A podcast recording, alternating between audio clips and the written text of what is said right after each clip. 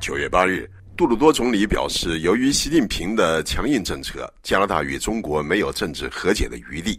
在两国关系僵持于冰点之际，加拿大《环球邮报》回顾，一个多世纪前，加拿大传教士开办学校、医院，为加中关系奠定了第一块基石。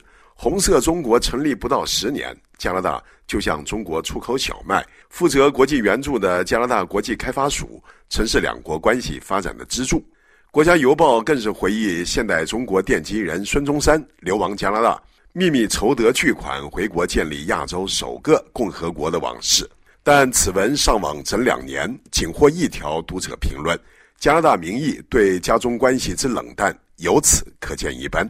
作者马克希尔回忆孙中山两次流亡加拿大。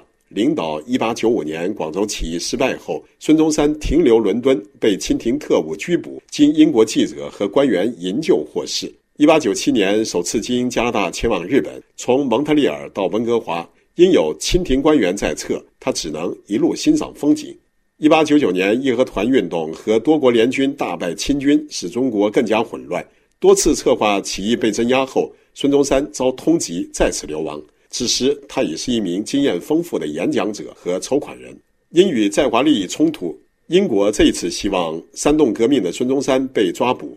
一九一一年，他假冒日本人入境加拿大，受到华社欢迎。仅维多利亚华人就为他筹款一万两千元，约合今天的二十八万九千。孙中山承诺要推翻满清，建立共和，并许诺成功后会与加拿大政府谈判改善华人待遇。当时中国移民要缴纳五百元的人头税。一九零二年，华人更被政府宣布为对自由社会有害、对国家有害。在温哥华反华骚乱中，白人暴徒打砸了唐人街。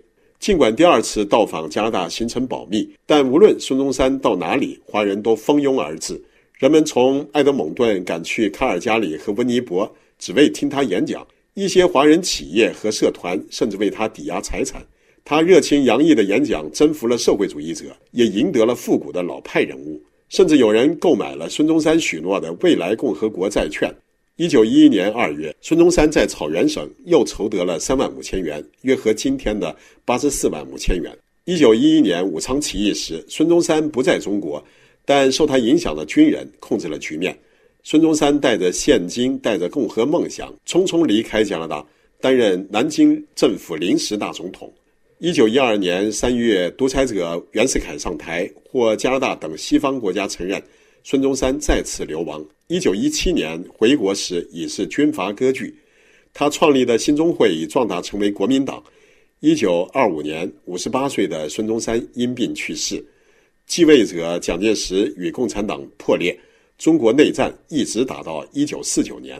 加拿大遍布孙中山遗产。多伦多和维多利亚有他的雕像，蒙特利尔有中山广场，安省万景有中山大道，温哥华有古色古香的中山公园。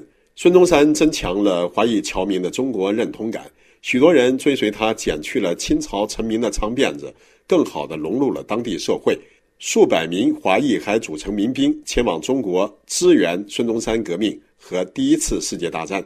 但中国的动荡也波及加拿大。一九一六年，维多利亚唐人街发生意见者间的暴力冲突，不同立场的唐人街报纸竞相传播自己的内容。一九一八年，一位国民党支持者在维多利亚暗杀了来访的袁世凯代表，令加拿大一度禁止国民党活动。一九二三年，孙中山去世前两年，加拿大以排华法案代替人头税，全面禁止华人移民。直到一九四七年，华人待遇才获得缓慢改善。今天，中国摩天大楼林立，高铁线路纵横，这些都是孙中山当年对现代中国的设想。但中国缺少了孙中山在加拿大唐人街倡导的民主和自由。孙中山的曾孙，二零一六年曾在温哥华表示，他的祖先如果活在今天，也会对当今中国的人权记录非常的失望。本期北美来红是由法国国际广播电台特约记者潘卫制作，感谢收听。